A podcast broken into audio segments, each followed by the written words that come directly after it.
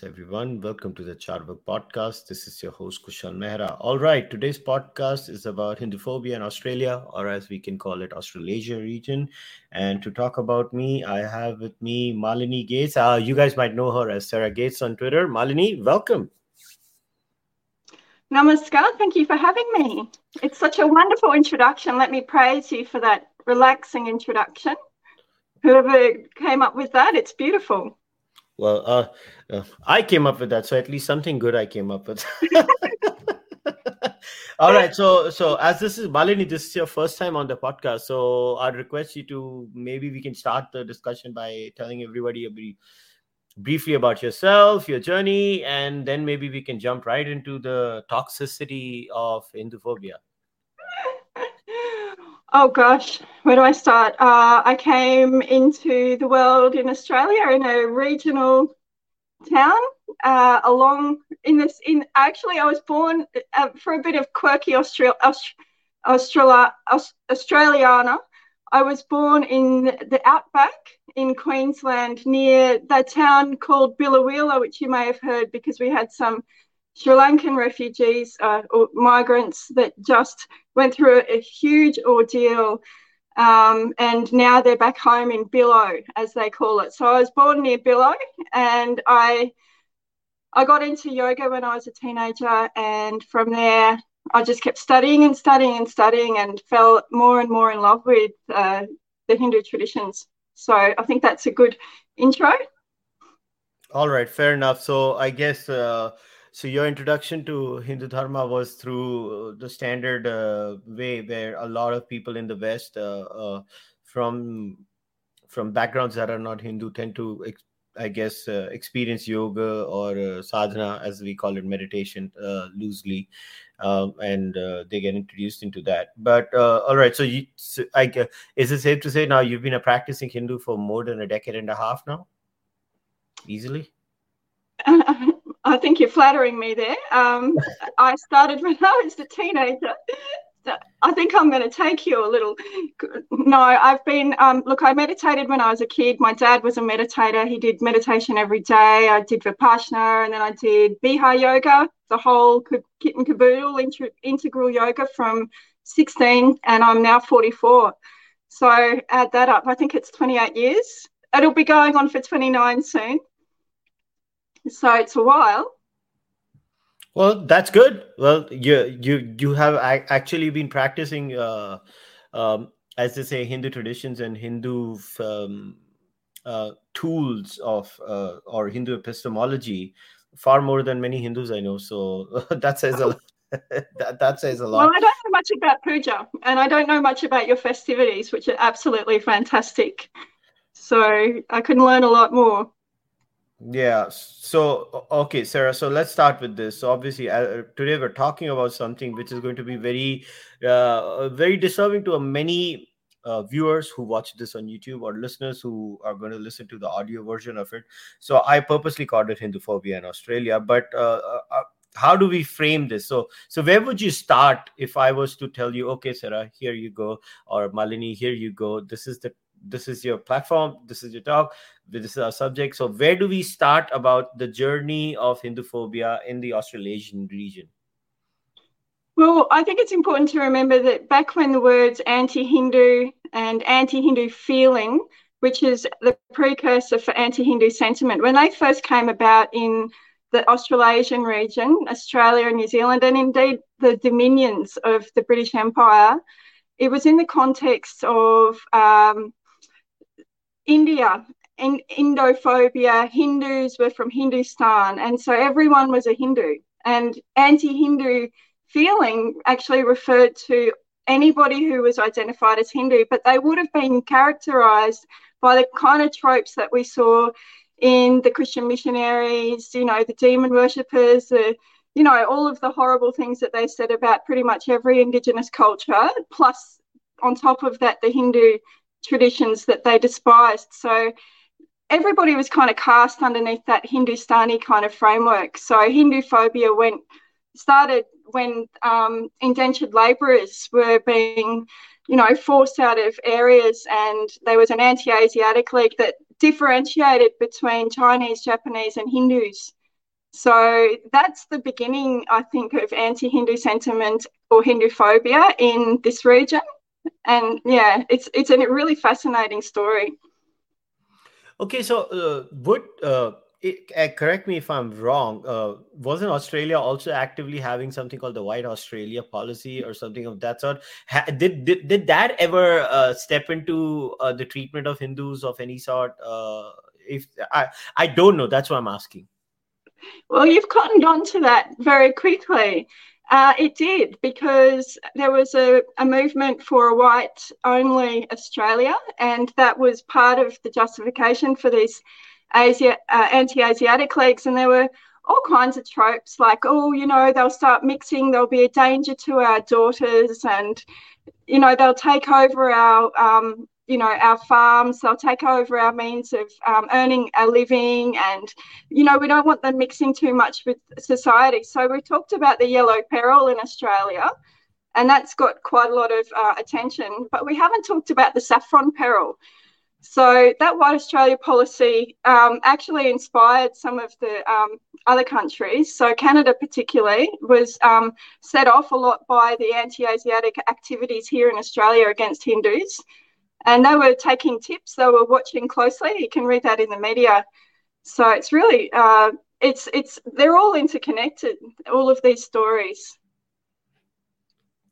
So, so when we say interconnected, could you maybe use a few examples to explain uh, how it plays out in the real world, uh, real world, and how it affects people in the physical sense? Then, Uh, in the physical sense, um, well, we're going back in time when we're talking about this, because there were several waves of migration and things changed. In the physical sense, if you're talking about material reality or if you're talking about violence and abuse against persons. I, I guess both. Of- I, I guess both, because uh, I guess the violent and violence and abuse against people, uh, which is a good thing, would always turn out to be uh, lesser in uh, numbers, because I just think it takes a, a lot more to become uh, physically violent against the community in case of uh, you know law and order machinery too. But uh, we can talk about those examples too. But more about the stereotypes that I guess communities have to face. Like, I'll give you an example. Uh, when it came to Hindu women wearing a bindi, uh, people uh, for people who don't know, uh, because I have a few Westerners also watching this podcast, Westerners who are not Hindu like you. So uh, bindi would be the uh, the red dot guys. so it's I yeah, guess dot busters. Yeah, so so you know you have stuff like that happening to Hindu communities in the eighties. Um, That obviously, luckily, uh, in the New Jersey area, that used to happen in, in the United States of America. The, that used to happen at that point of time. But uh, those were specific uh, attacks that were physical. And um, my, my question more was that uh, these attitudes that, that are shaped, like w- what kind of pressures do the community, does the community face in Australia? Like, are there specific insinuations? So I'll give you an example. I love cricket. Uh, so there was this case a while ago where a racist slur were used, very specific racist slur. And it's a very Aussie racist slur, by the way. I, that, I don't think so that racist slur is used in uh, in the United States of America or Canada. They use the slur curry munchers. Uh, oh, yeah, curry munchers. That's the kind of thing that they'd say at school. Yeah, so, so interestingly, just before we move on, that term is um, used in Australian schools where they they've got... you know, cyber, they've got bullying programs in schools. So we're kind of trying to move forward against bullying in the last couple of decades particularly. But um, curry muncher was a popular term when I was a kid at school. So it was, you know, normalised to be abusive in that way. And Hindu kids, according to one study from Australian National University on racism in schools, in New South Wales, they did a study and they found of all the religions, it was the Hindu kids that faced the most religious bullying at school. So I'm sure that that would hold true in, in the schoolyard, and it certainly would in the pub. If you if you went to the pub, you'd probably hear those kind of terms. It's um, probably more of a, an outback kind of redneck type of term that you would hear today, because it's not cool to be racist in the leafy suburbs. So it's not cool to say those kind of things anymore, but you still have uh, that Aus- Australian, you know, racist red, redneck type of culture, and it does slip off the tongue you know, when when uh, blokes have had a few too many drinks, and you know, then they probably try not to say those kind of things, but they will if they're excited, and and the lid comes off. So yeah, that that happens. Okay, but but uh, but if I was to be extremely accurate, that would be a general slur, right? It would not be specifically about Hindus, right? Were there any specific slurs used against Hindus specifically, like which were only specific to Hindu community? Because a brown man, any brown person, would be called a curry muncher, right? Well, there weren't many Hindus around when I was uh, growing up in my school, so the the most, um, you know, the the more. Uh, recent wave came out in that sort of period of neoliberalisation after the eighties, and then they started to bring out people that were skilled migrants, and so this kind of thing would happen more in a university setting and schools for that generation, so I missed out on that. Um, the slurs that we've got today are things that we've seen in the U K, you know, the cow piss drinker, the, the cow, the gobber brain, um, you know, this pudgy term, this, um, but I don't know if they're using uh, the words Kuffar or Mushrik like we saw in the U K in schools. That would be deeply disturbing if we had that happening. Um, are you talking about terms? Uh, curry muncher is definitely something that would be used against Hindus in, in Australia. Okay. But what they did on the what they did on a cricket pitch in Adelaide last year was they threw beef mince on the cricket pitch to stop the, ah. the yeah it's that ah. kind of thing. Okay. You don't eat beef, you you know, you're a vegetarian, what do you eat? Interesting interesting All right, yeah, well, beer does tend to have a weird sort of effect on people is all I can say. Uh, um, it, it is what it is. It, it is what it is. Yeah, but, but what, what do you do now? uh Let's get into this particular aspect, which I was fascinated by. I, I did read your essay on the australia today dot com dot a u, which was called uh, Kick Hinduphobia Out of Australia. That's a very specific uh, essay that deals with a long journey that you've had as a Hindu academic, because you start, and I quote, you start by saying, I write as a concerned Hindu academic in Australia due to a pattern of bullying by Dean's Chair in the Communication at Massey University School of Communication, Journalism and Marketing. Now, I don't want to talk about this specific story, but I want to make it uh, larger about uh, what you were talking about over here was basically Hinduphobia in, in, in academia, right?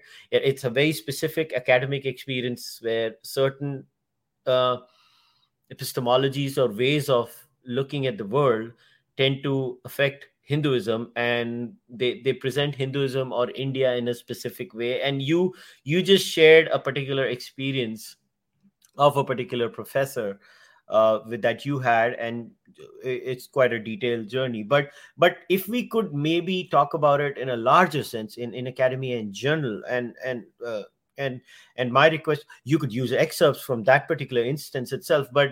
Uh, let's say, for example, there was this infamous uh, dismantling global Hindutva conference also. You know, a lot of uh, tropes that come against Hindus now, which uh, Hindus were warning at that point of time, were they, they kept on saying, look, these people are doing certain things. This will be, there, there is always a dilution of discourse, right? People try to say thing X, that gets diluted and generalized, and it is applied on all other people. So in, in academia in general, how how is it being a Hindu?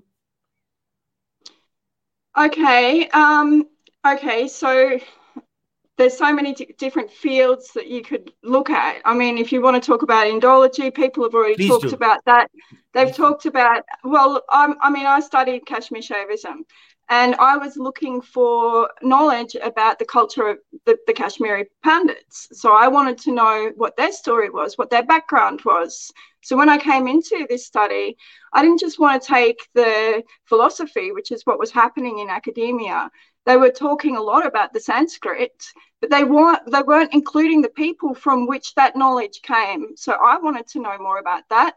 And fortunately, I got to, you know, spend some time and get to know the uh, Kashmiri Pandit community through my studies. And if I hadn't done that, I wouldn't have known anything at all, because they're basically omitted from the discourse. And where they are amidst, where they are included, it becomes a political discourse. So they were Brahminical, they were oppressors. It was, um, you know, it was therefore justified that, um, you know, they were, uh, you know, they were cast out. And this type of rhetoric I started to see coming from, you know, the South Asian scholars type community when the Kashmir issue of uh, abrogation and all of this became, you know, world news. That politicization in the discourse actually goes back decades. So this isn't sort of like new, it's just a culmination, and they've produced layers and layers.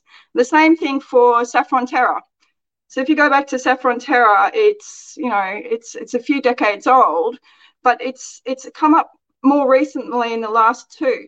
So um, they've built layers and layers of discourse about Hindutva extremists and or Hindu nationalists, and they've sort of phrased it very, you know, loosely as they go, and then they've tightened up this type of theory. And then you've got more, um, you know, sociology. You've got the the pro-Palestinian, pro-Kashmiri separatist, and you've got this um, talk about Muslim genocide in India, and they kind of all converge into this Hindutva equals Zionism, Israel and India, they're best buddies, and, um, you know, uh, Hindutva extremists and Zionists uh, equate to white supremacists and Nazis and all this type of rhetoric that started to build up.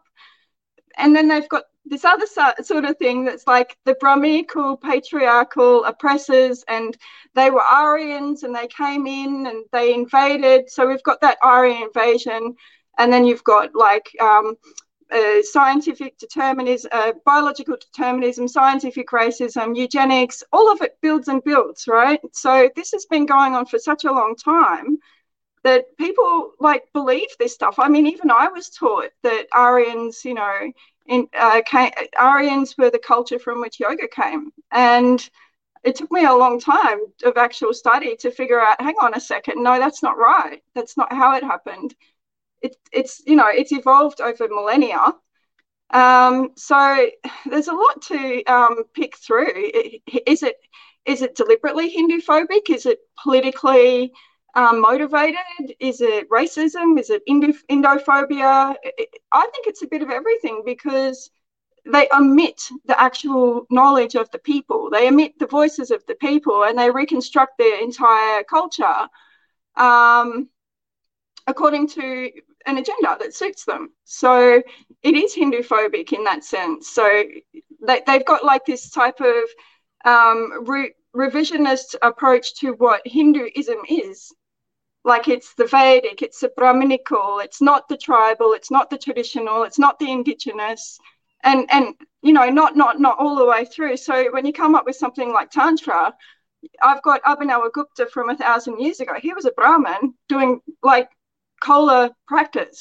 He he was a Brahmin doing full, you know, left hand, not, maybe not doing, but definitely writing about left hand Tantra methods. So it, it just didn't make any sense to me when I started reading the academic discourse. That's why I had to go and meet some, I had to integrate, you know, what I'd read um, and then what I knew from the Shastras. And I'd be like, this doesn't match up. So Uh, that's why I got interested in um, cultural representations of Hindus and how Hindus have been maligned and vilified, and then how that then translates into how Hindus are treated. And that is a long journey. That starts from in the, well, it was in colonization period, but as Hindus moved out, it went through the um, indentured labor movement, which basically just replaced slavery. Hindus were treated abysmally. Um, and I mean, I've, I, I would wonder how much of that mentality went into that outsourcing that we did in the neoliberal era when, you know, we had techies, we had everything outsourced to Asian countries, and we paid them next to nothing, treat them abysmally. They wouldn't be entitled to award wages or working conditions. How much of that is treating uh, Indian Indians as coolies? So it, it took quite a while, I think, for that attitude to change as Hindus have taken more uh, prominent places in society uh, in the West. So in, in academia, um, there's not a lot of Hindus in academia doing humanities work. And those schools which are, you know, Hindu schools, they're not teaching the Hinduism that Hindus recognise for themselves. It's in the, in academia. So it's um it's very complicated, but I do think that that um there, there is a relationship between the skilled labourers that's come out and the positions that they've been given and taken in society, as compared to some of the people that have come out from India and they're doing humanities. They tended to be more Marxist, more um, communist orientated, and we've now we've got um, quite a lot of Dalit type scholars in the West, and you know they they're not real happy with Hindus, not real happy with Brahmins, and this has created a mess. So they're saying that Hinduphobia doesn't exist. That's the problem. Yeah, that that that's very interesting. So basically, what we have is. Uh... This seems to be a very unique case with Hindus. Now, I, I personally blame, partially blame, not uh, partially blame, not entirely, but partially, the Hindu community to do for their follies because, like you said, they did not invest in social sciences. So when you don't invest in social sciences, where you, when you're not doing it, somebody's going to do it for you. So it's it. This doesn't happen in the Japanese studies department, doesn't happen in the Chinese studies department, does not happen in the Islamic studies department, where uh, people with uh, the, uh, as they say, skin in the game are not even asked uh, uh, about what do they think about something. Like I, I, I don't know how to say. Like I use Audrey as an example because I have never met a person in my life with more nerve than Audrey, where she has the nerve to tell basically the entire community that you don't know nothing about your own faith. You have your your lived experience does not matter at all. Your, you, the way you have been raised to look at the world through your Hindu lens does not matter. I'm going to tell you. That's pretty much what happens in, in academia. Now, while on the one hand, the Hindu community was more of the Hindu community that went into these uh, countries. Primarily, we are talking about Western countries, to be very even more specific. The, primarily, the Hindus that went to Western countries, because I, I, I've spoken to Caribbean Hindus. Uh, their issues are different, actually. They're uniquely different from uh, Western, uh, Western Hindu community. Now, you go into the West and you see all these experiences happening. And now you're stuck with what to do. But but I want to talk about this this aspect, and you've you've spoken about it too a lot of times.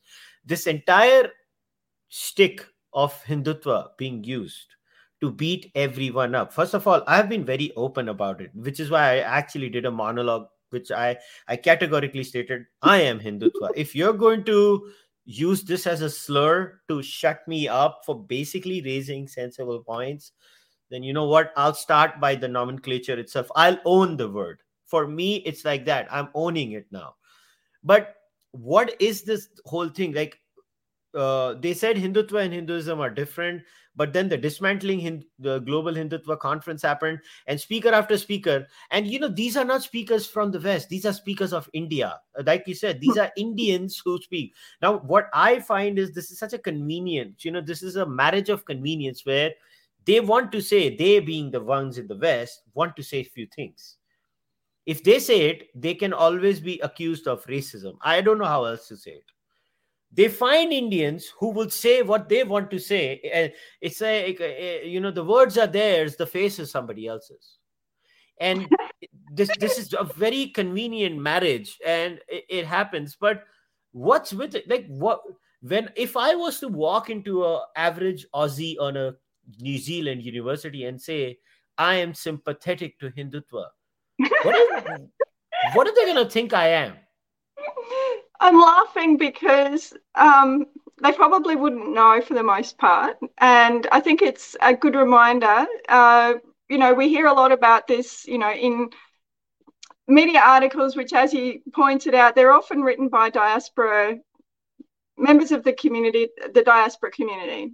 Okay, so a lot of the media that we've been reading, if you look at who's writing it, a, a lot of it is actually written by persons of either Indian or South Asian, uh, as they like to call it, origin. And beyond this little bubble that we live in, um, I don't know how much the rest of Australia knows. I think that they're probably afraid of Modi. Uh, they're probably becoming fearful about hin- Hindu nationalism, um, and they probably wrongly associate Hindutva, if they know what that word is, with some kind of extremism like uh, terrorism. Uh, and, you know, they're being they're being made afraid constantly, but is that our agenda uh, nationally? I, I don't think this is an Australian national agenda. I think these people have got their little foothold in the media, and it makes for sensation. And as you know, the media loves a bit of sensation. Uh, America, I can't say. They've got, you know, quite established media platforms like New York Times and the Washington Post, that, and even um, Time. Time did that hit job on Modi with the, you know, the, the real black, you know, grim-looking image. I was afraid when I went to India in two thousand fourteen. I thought, oh, my goodness, you know, what's going on? And then I started talking to people on the street and I said, what do you think about Modi? And they were like, oh, Modi's great. You know, we love Modi. And what do you think about Yogi Adityanath? And, he, you know, especially, you know, the young men were like, we, we, I was in Kashi asking these questions. We love Yogi. We love Yogi. And I thought, this is a democratic country. Who am I to, to even speculate? You can vote for who you like. That's your that's your power as, as a voter, as a citizen. Um, and so then I started questioning, why is it that the West is producing this spectre, you know, of a man? I think that has a lot to do with how Hindus are being perceived in, in Australia and other diasporas. Uh, to do with this demonisation of this Hindu nationalism. So, so would it be safe to assume that this is just an extension of uh, foreign policy then?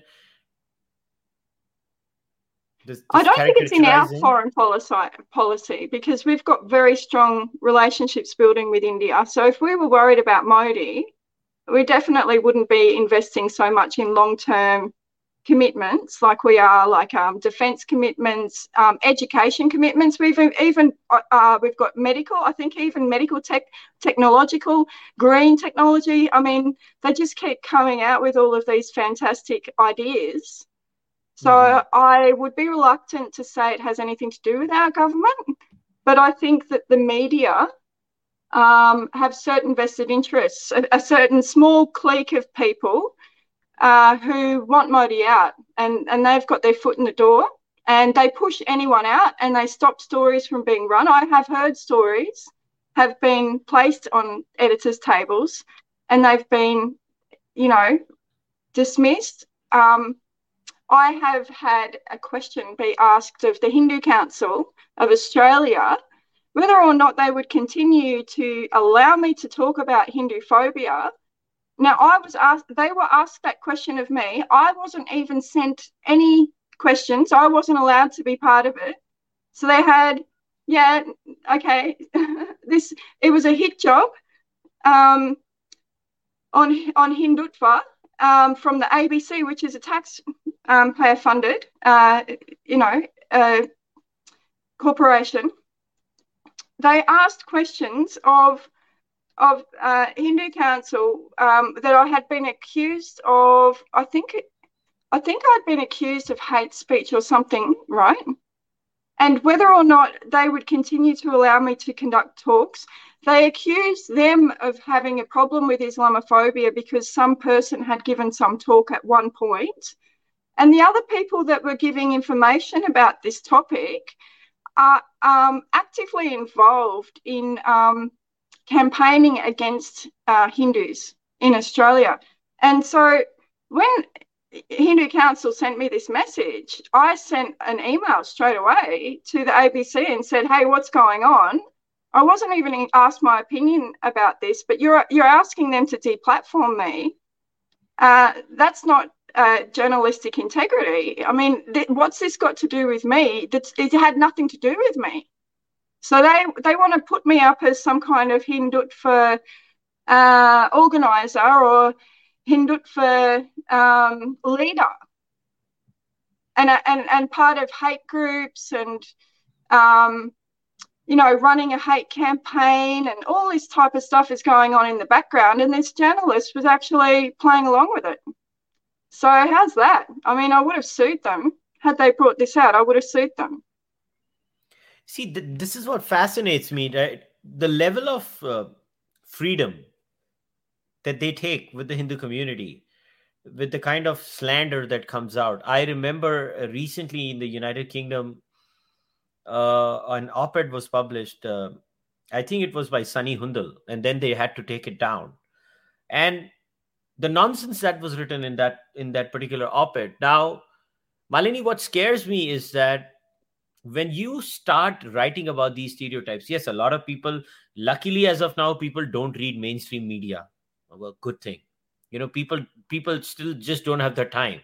People like to move on with their lives, so they're not busy hating each other beyond a point. You know, nobody likes to hate each other beyond a point. They're like, even if I have to hate you, damn it, capitalism has to uh, has kind of forced us to live with each other. So in that sense, uh, we, we are kind of stuck with each other now. But the point is, there are stereotypes that are created when you write these articles. Now, in so I've been traveling uh, consistently in the last three and a half to four months across the America and Canada.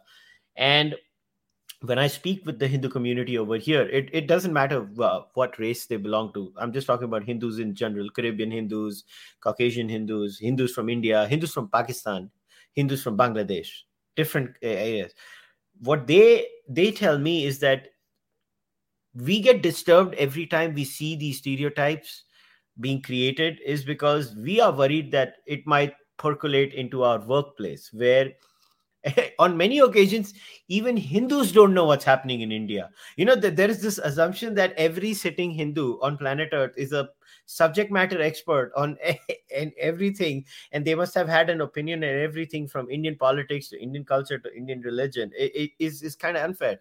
So what happens is there are these caricatures that are created, and and like, do they even get what they're doing is my question, Malini, or they don't even have a consciousness of what they're doing uh, to, to the larger community outside India? Um. Okay, so do they get what they're doing? You mean do Hindus get what these people are doing? Or no. do the people do the who people are perpetrating? The latter, the people who are doing this and perpetrating this. I look, I met a few a few of these journalists. Uh, I okay, I'll give you without taking a name of a think tank kind of a person. You know, these think tank people. You know, they they're very smart. That person actually told me Modi is a Brahmin. I couldn't control my laughter. I started laughing in front of that person. I was like, "Who put you in a think tank? If you, I mean, these are your experts on." India and the Indian subcontinent, or uh, or as they love to call it, South Asia. Um, it, it, these are the kinds of things like, oh, Modi, that the person was comfortably sitting. That's on one side. These are the people. And on the other side are, there is a small clique of people who do read these people.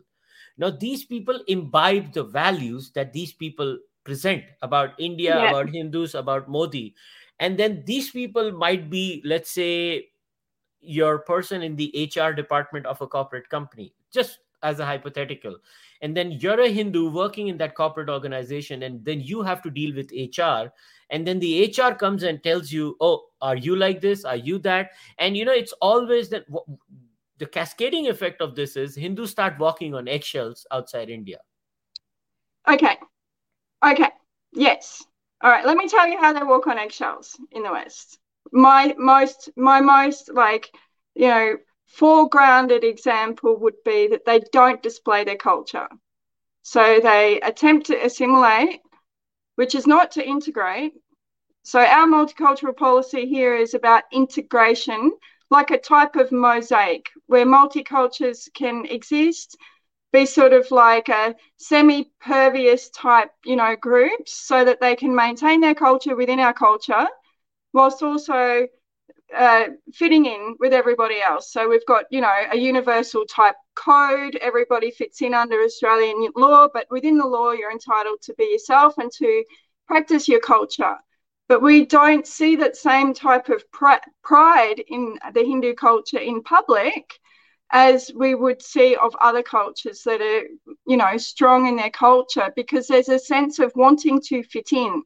So wanting to be more Western by not wearing, for example, tilak or bindi at work, for not wearing kurta or sari or even your salwar kameez, which could be much more comfortable than work clothes, but they will wear jeans and business clothes and they'll fit in and, and, and dress like Westerners and become fairly indistinguishable aside from their other cultural practices like language, um, accents, Uh, food. They'll often eat different foods, um, and then you'll have your actual pra- practices and festivities, which will sort of possibly bleed into the workplace somewhat, because certain responsibilities and stuff may end up bleeding into the workplace, and you may have certain views which um, are not typical of uh, what a person expects of a, a person of colour, for example. We've seen that in, in U K recently, that Um, if you're a conservative uh, person of colour or a successful person of colour, you know, you're not fitting up to the expectations and you're a coconut, for example. Those types of language. But I don't think, um, I, I think it's really important to um, be able to differentiate, because my understanding is that Hindus generally have uh, categorised any type of discrimination against them in, say, the workplace or housing or in the shops or anything as racism. But they need to differentiate, because Hindu culture and ethnicity is actually inseparable from their religion. So racism can have religious elements to it, and religious discrimination and vilification can have racial and ethnic elements to it. So it's really important, because if you're going to the Racial Discrimination Uh, act to, to in order to get your discrimination case heard, they need to also know about these religious elements, because they can also contribute to forms of racism. So like the curry muncher type term, or why don't you eat beef, or pressure to eat beef, um, you know, throwing beef on the cricket pitch, these type of things, they're specific to Hindus. So um, I do think that there's a lack of uh, education among Hindus about how to take action, what kind of frameworks, policies, codes of conduct and so forth are available to them. Um, the media, what are the policies of the media? How do they make a media complaint? How do they express in which ways this complaint vilifies them? How does it affect their human rights? What's the human rights law? Like, it's quite... Uh, um, a complex system once you go through it. So I think the most uh, evident thing is that it's too much. And so Hindus have been sort of walking on eggshells in the sense of not displaying their culture openly in the secular space. They will display it openly in their cultural spaces. So there's kind of like a division, which is okay. I mean, you've got a secular and a, and a religious space. That's okay.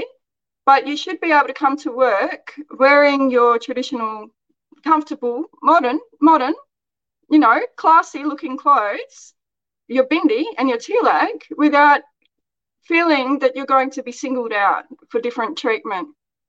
So, um, or you should be able to eat whatever you like. You should be able to talk about your culture or your beliefs at work, um, and not hide it, not feel like you have to hide it. So, yeah, walking on eggshells. Yeah, another thing that uh, that was something uh, very uh, I found very fascinating, annoying and hilarious at the same time was that a vegetarian Hindu is Brahminical, which is, by the way, very condescending to the Dalit community. And again, another one of those things that people don't realize about India and how many vegetarians exist in the Dalit community too. But that's a separate uh, issue. In, I'm not talking about India. But veganism is cool. Like, how the hell did they manage to do this? Like, if somebody else is a vegan, and, and you know what? I'm not making this up. I actually know a few Hindu kids now who call, they're not vegan. They just call themselves vegan so that they don't get the stigma of being vegetarian. They're yeah. not vegan. They just call themselves vegan so that they get accepted in the larger Western discourse when they're not vegan. So, I, you know, I was like, uh, because I, I noticed that, so I was like, who is this milk drinking vegan?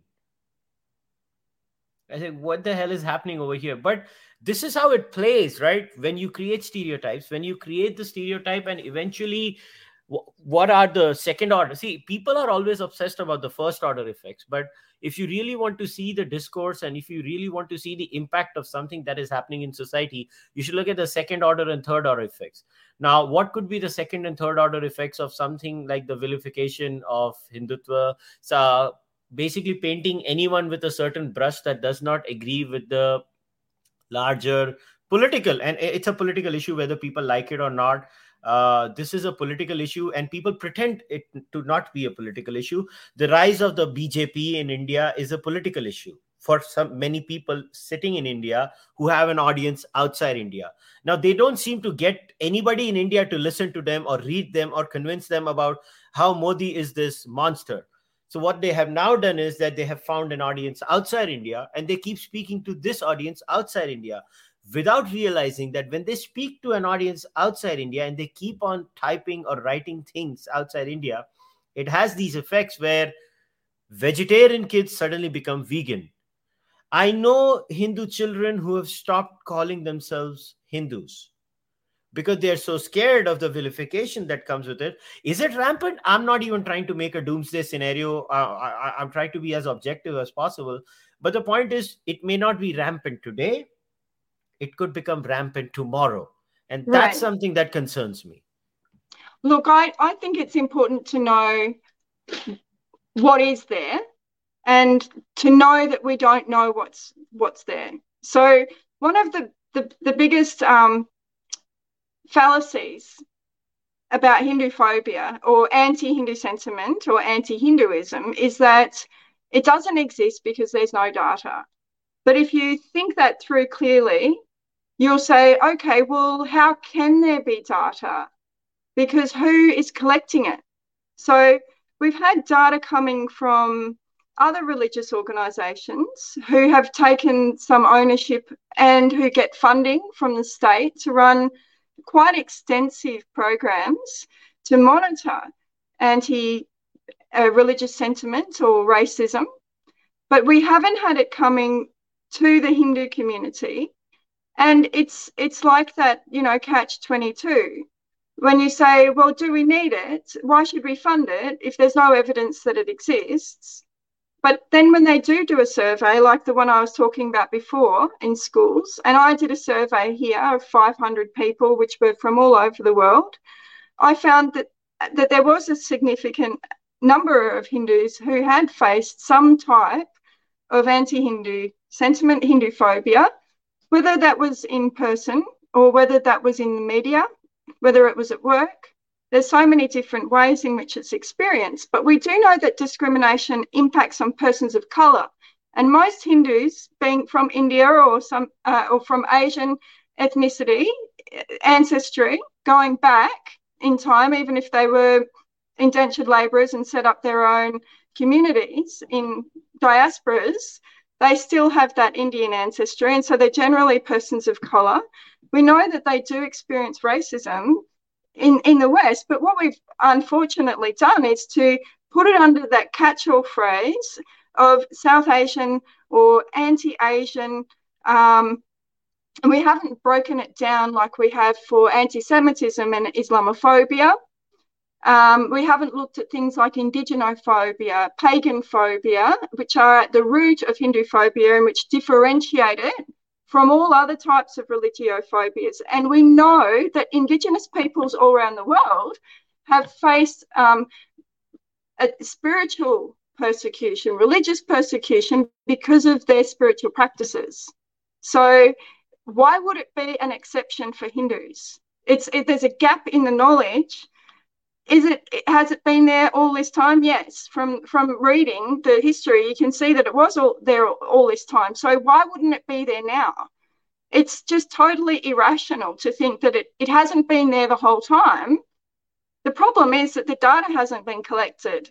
So we need to invest in, in actual studies. So, so if if you don't mind, uh, how would a study like this be conducted? For example, how would you frame a study like this to, to actually quantify and qualitatively and analyze the effects? I, I like how you presented it, that this is not just Hindu phobia. It has been continuing caricatures of the pagan community in Western society for a long time. And I one hundred percent agree with you.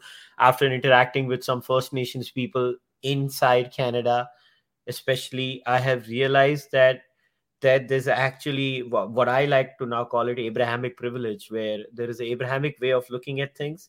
And then there is the non-Abrahamic way of look. Look, I'm not, I, I, I'll be the first person. Look, I'm a disbeliever. I know every memeplex has problems. But the point is that does not mean that Hindus do not face this problem because people... So I'll give you a small story. It's a detour, but I think you'll understand what I'm trying to say. So I was at this uh, get-together in Austin, Texas with good people. These are good people. And there were a few PhD candidates there, right? So one of the PhD candidates was a student from China, right? So this Chinese student, uh, she tells me, um, you know, I don't know if the Buddha is real or not. I was like, okay, good. I heard her out, but I like what the Buddha says. I was like, good. And then there were others. Yeah. And they started talking about the historicity of the Buddha. And, and I found that, that, that entire discourse very fascinating. And, and then I, and I, and I asked that student, I was like, but why do you think the historicity of the Buddha matters? I just asked a very simple question to that person. And she she did not understand my question. And then I said, and I'll explain to you why the historicity matters is because your mind is Abrahamized. I was like, just think about it. If Jesus was not real, or if Prophet Muhammad was not real, the entire edifice of those two religions collapses. Because history-centric religions are prophet or uh, prophecy-based religions do need that particular prophet to be real for something to happen. Now, I'm not even concerned about whether they're real or not. I think Jesus could be real. I think Prophet Muhammad could be real. I could care less. Not my, not my fight anyway. But the point is that whether Buddha was real or not was not the basic qualifying criteria for me or for any dharmic person. But when she asked the question, itself showed that there is a certain conditioning of the discourse where the discourse is directed at you in a certain way where, let's say if I was to ask someone, right, the American dollar bill says, in God we trust. Is it the Hindu God? It's a very honest question, right? Is it the God of the Hindus that they trust? They clearly don't. Is that problematic? No, I don't think so. It's okay. It's a, it's a majority Christian land. They want to have their Christian ways. Uh, as long as, you know, the, the state does not prepare certain policies that, that declare the pagan uh, or the Hindu to be uh, persona non grata, I could care less, to, to be very honest. I'm recording this podcast sitting in the United States of America. I really don't care. So what I'm trying to say is that the discourse is designed in a certain way. Now, if you were to actually prepare a study to measure these things, like how would you go about doing that? Well... Okay, so I've done a, a bit of a background study looking at the media, like the, the news stories. I've gone through all the digitized books that I can access.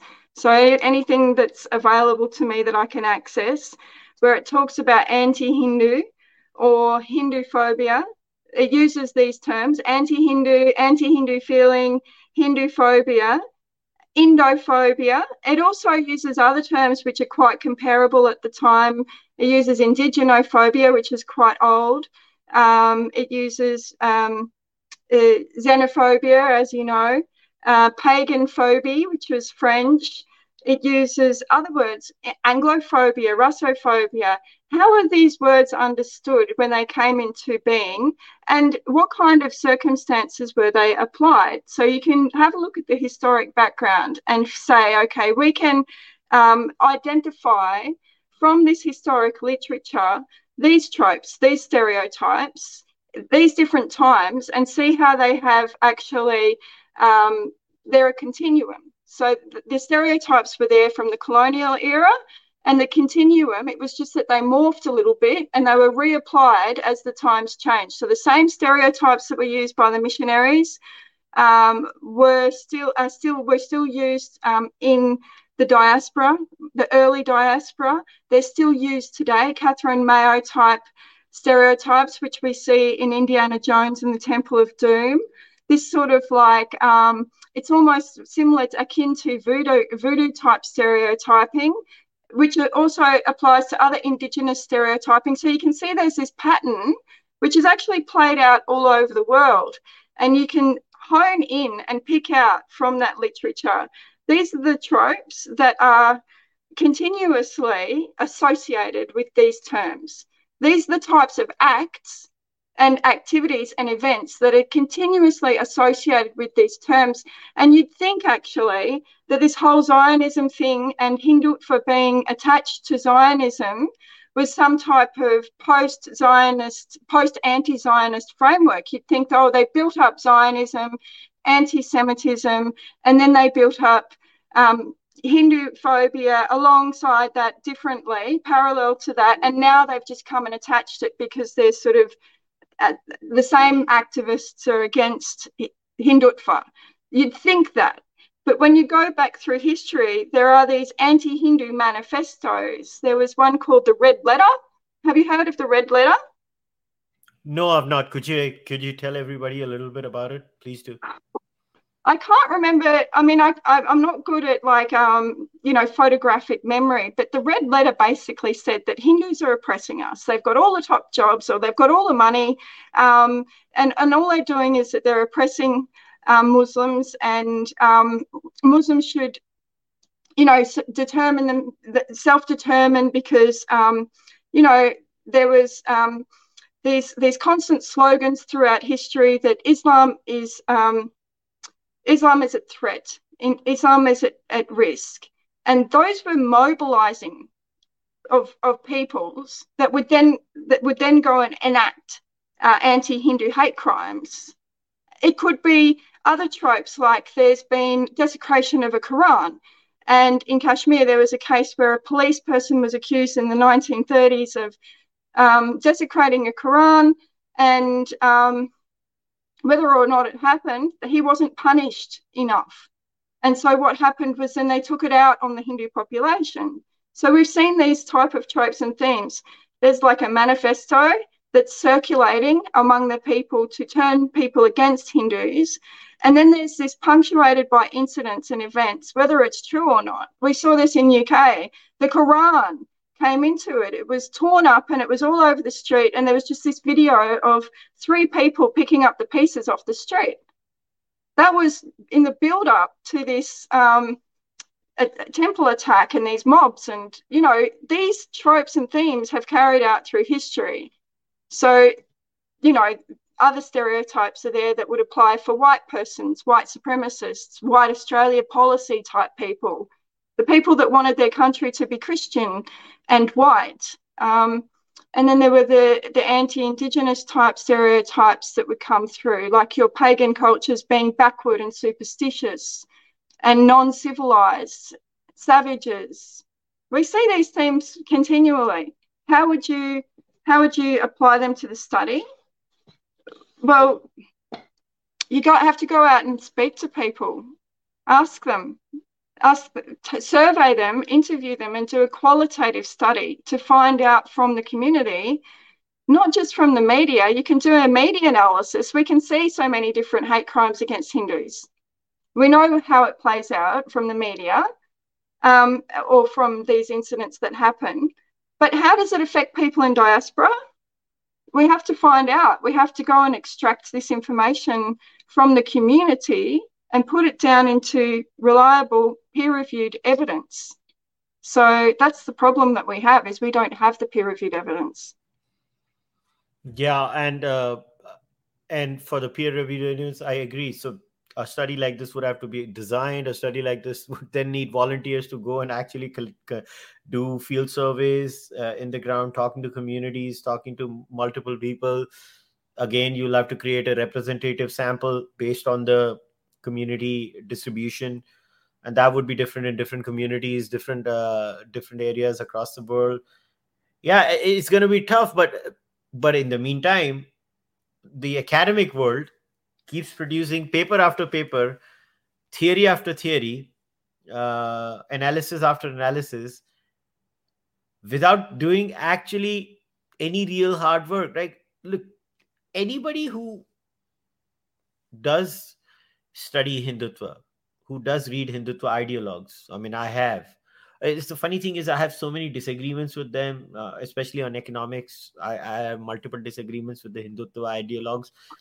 And uh, the point is that when you try to do this, uh, you know, in, in, at least in discourse, the, the most honest way to deal with someone is when you request them to do a Purva Paksha, which is a steel yeah. man, right? Right? You, you, you ask them, what do you make? And, and if, and I hear these things, they just, they just write these things and, and there is no scholarship. There is no effort. There is no citation. There is nothing. There's just narratives built on opinion pieces. Yep. So, and you no, don't need to fact check opinion pieces, right? They don't even, like, if you just dig down two or three layers, you get a report that's made by some think tank and you, you look at their references and then you look at the references of the references. By the t- second or third layer, you end up with things like News Laundry and The Wire and Quint, and you end up with known um, representatives of certain political movements or contributors to political fields. And you think, okay, so there's no, there's Salvatore um, Babonis, I think that's how you pronounce it. He's a um, professor here. He's the only other person in Australia that I know that's gone through it all. And he's come up and said, this is just rhetoric. Where's the facts? Where's the data? You couldn't even get it if you wanted to, because it's not collected. The data that they're referring to, like um, crimes against Dalits and rapes and discrimination against um, low caste people by high caste people, no one's going to deny that it's happened historically. But how much is it happening today? And how much is that to do with the B J P government? These are the kinds of questions that I want answers to before I'm made to denounce things. But instead, I'm made to denounce things that I don't have answers to, which I won't. I'm not. I'm not going to say. I've been called a Hindutva and, you know, I'm this and I'm that. And from the get-go, um, when you ask them for a reference, that's what you get. You're a Hindutva. And and I had never heard of what Hindutva was. I, not even one of my teachers has ever talked to me about Hindutva. So well, I'm like, okay, I'm, I'm a Hindutva now. Um, I don't know what it is. He talked about economics. I'm like, Hindutva economics, do they have that? Well, congratulations. You you you are also something that you also don't know about. I didn't even know I was practicing Hinduism for a long time. So that's what that's what it is. They just slap the label on you. And if you look at the discourse on, um, I think the most problematic part of it, okay, let me just say, we have Australian values. We have... We have, like, I'm grown up uh, into multiculturalism. We take pride in the fact that we are, you know, a country that values different cultures, that contribute to our society. And we had this whole bicentennial. And as kids, we all went round looking at all the different cultures that make up our society. So we were taught to identify as a mixed country, multicultural country, to respect other cultures. Right? Not saying that we did, that that it, that, that it was instant and that it, but I, I love different cultures. So, of course, I took this to heart and this is, this is you know, we don't, we don't accept uh, racist treatment towards Indigenous Australians anymore, because back when I was a little kid, nobody talked about it. But by the time I got through to year eleven and twelve, I was studying human rights and Indigenous peoples, you know, in college. And that's where I learned about the history of Australia and horrible things that were done, you know, the genocide and, and the crimes against the Indigenous people. Um, and then as I went through uni, I learned about things like Islamophobia and um, anti-Asian racism and, you know, the yellow peril and how this is all part of our history and sort of stemming out of that White Australia policy and, you know, how we've grown out of that and how we're moving toward a new type of society. We wouldn't accept this type of treatment that Hindus are getting if it was any other community. It's just totally against our values as, as Australians. But then, isn't this fascinating? Like, they're not even heard and registered.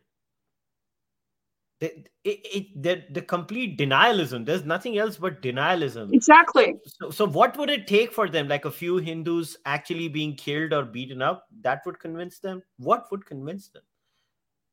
Well, actually, I was going to open up my new definition and share it, but I please can do, tell you what do. It is. No, no, please do, please do, please do. So from all of that reading, um, I came up with a, like a framework for what anti-Hindu sentiment is. And good. It's good. Um, my definition is um, anti-Hindu sentiment, anti-Hinduism, anti-Hindu sentiment, or Hinduphobia, which are all interchangeable terms, so they mean one and the same thing. It's a denial, negation, prejudice, and vilification against Hindus, Hinduism, and Hindu-ness.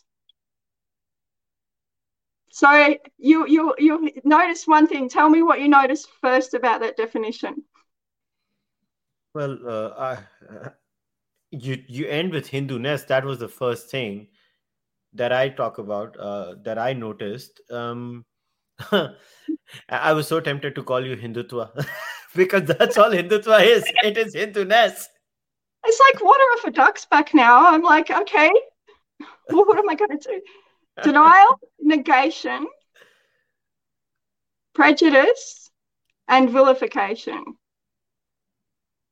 Exactly. But it, it's a, it's a good working definition. I would actually, I, I, I, I see where you're coming from. But again, you know, the funny thing is that even when it comes to anti-Hinduphobia, um, they even want to define what a Hindu is. That's where the crux of the issue is. And and until you don't have clarity on what a Hindu is, you will not have clarity on what Hinduphobia is. And the problem is that, and and this is uh, this is a unique problem by itself, because the Hindu community, again, the Hindu community also has a problem within it, where there's a section of the Hindu community that is uh, clearly with a lot of issues, uh, which is uh, isolationist. Um, and uh, you have to, like, I, I, I'll share my, I've always said anybody who believes, uh, um, um, let's say, mutual respect, reciprocity, and I have always called Krishna's Ahinsa, because I think Mahavira's Ahinsa is pacifism. And I'm not a pacifist, so I always say Krishna's Ahinsa, which is a no first strike kind of a policy, but you have a right to self-defense kind of a policy. Yeah. And uh, um, I think anybody who believes that, in my eyes, is a Hindu. Now, whether you believe in reincarnation or not, whether you believe in a deity or not, whether you believe in X or Y or Z or not, is is secondary.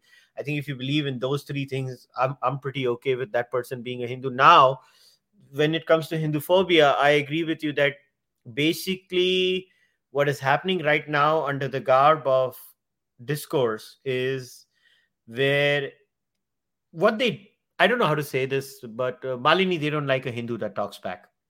They were so used to a Hindu that, that would just listen, put their head down, solve their tech issues, run their seven eleven, own their gas station, and just put their head down and just live their life. That's what they wanted. Now, what happens is now the Hindu talks back. They don't, I think they don't know how to deal with the Hindu that talks back. Or am I wrong? Um, nobody likes anyone that talks back if they're a power tripper. Power trippers don't like people that, I think there's, um, there's a, I don't like to essentialize. Like, I don't like to think in terms of people having one framework of viewing things, because we know that anti-Hindu sentiments come from a variety of angles. So Abrahamic supremacy, we've got white supremacy, we've got scientism, you know, Western scientism and the dominance of Western scientism. We've got, you know, it coming from racists and bigots, people who are anti-immigrant. It comes from a different range of um, of sources, so each to their own. Each has their own um, lens in which they view the Hindu. Um, geopolitical interests probably do play a role, but I wanted to just put you, before we go into something else, I've got this definition of Hindus. Tell me what you think. Hindus are people who identify as Hindu, Dharmic or Sanatani, who subscribe to Sanatana Dharma and whose faith, which may include atheism, I thought of you, is grounded in diverse traditions indigenous to India. Yeah, that's a good definition. I could, I, like I could uh, yeah, like uh, my definition was more value-based and your definition is more uh, uh, generalized uh, character-based. And I think that works too. That's a good definition. I I, I would definitely uh, um, do that. Uh, and uh, you know what the funny thing is? Like when I hang around uh, atheists from uh, Western backgrounds, especially monotheistic backgrounds who have dumped monotheism, they find it so offensive that I call myself a Hindu. It's very funny. It's, I, I find it genuinely entertaining. I, I sit with them and they're like, "Oh, why do you have to call yourself Hindu? Drop the Hindu label." I was like, "What am I, your servant or indentured labor now that I have to work it's with?" Weird. Yeah, it's weird. And, and nobody does it. Only atheists from Abrahamic backgrounds do that to me. I've never had a single believing Hindu, a believer of Punarjan, a believer of Atman, a believer of Karma, anybody tell me uh, other than some crazy member in the corner uh, in, in what is loosely called the trad community that I'm, uh, I should drop the Hindu label. In general, or most of my friends are believers. Most of the people who watch this podcast are believers. They know I'm a disbeliever. They still enjoy the podcast. They they support it.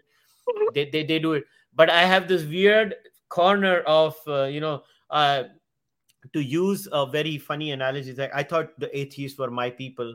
I realized at least fifteen years ago that, oh boy, they were not my people. I just can't relate right. to them. Like they're so hostile. They're hostile to religion. I'm not.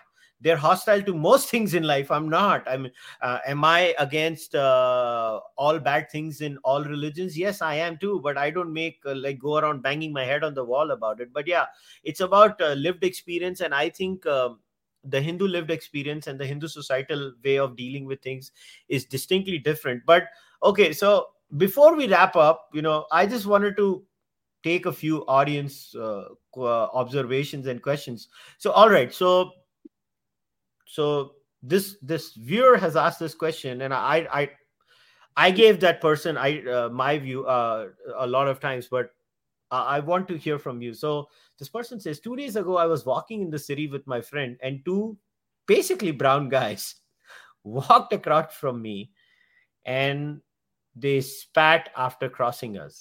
Uh, the person is assuming they were basically Pakistani. So I guess, would you classify this as Hinduphobia? Yeah, okay, all right. They spat on you. You've got to find out. Okay, so a hate crime in the West is about perception of the actor, of the person committing the offence. It's, it's so you don't have to have the characteristics that they think you've got, but they do target you for some set of characteristics which are protected, like race, you know, sex, uh, sexuality, you know, able... ableism, you know, we've got all of these different uh, types of um, protected classes. So would I classify being spat on as Hinduphobia? It depends on how you view Hindus. And I believe that if you were targeted for your ethnicity, it is very likely that that racial element to it has something to do with Hinduness. And as well, remember that Indophobia and Hinduphobia were one and the same thing for a very long time. So even Sikhs and Muslims who were from the nationality of India were actually treated um, in the same way as Hindus and experienced Hinduphobia. So it's a kind of um, a conversation that it, it needs a lot more scholarly attention. Um, Are you going to be an ethnicity? I call Hindus ethnicity, faith and culture, identity, faith and culture, and that all t- together makes up their ethnicity. So those three features can be an act of Hinduphobia because they're inseparable. I mean, you're a Hindu. Why are you a Hindu? Because you've born Hindu in Hindustan and you identify with the peoples of Hindustan. You're culturally a Hindu, aren't you? Kushal, but you don't have a faith in Hinduism, but your faith is still consistent with Hinduism in the, the fact that you don't have a faith. You're allowed to not have a faith. So you are still a Hindu, but not because you believe in Shiva or Shakti or Brahman. So yes, it could be Hinduphobia. Was it on the basis of nationality? Yes, if it was, it still could be Hinduphobia. Does that make sense to you? Yeah, I get it. I think you're Hindustani. Uh, Yeah, so so the problem over here is that a lot of times the discourse in the West uh, confuses uh, um, the understanding of, and again, this stems from, uh, this is a uniquely Hindu and Jewish trait where, uh, you know, in Judaism too, you, Jew, Jew the, the Jewish identity is itself like a tribal identity and a racial identity and a subset ethnic identity all meshed yeah. together. And I think uh, the only close parallel Hindus as a community find is in the Jewish community. And, and I kind of understand what your uh, what your point is.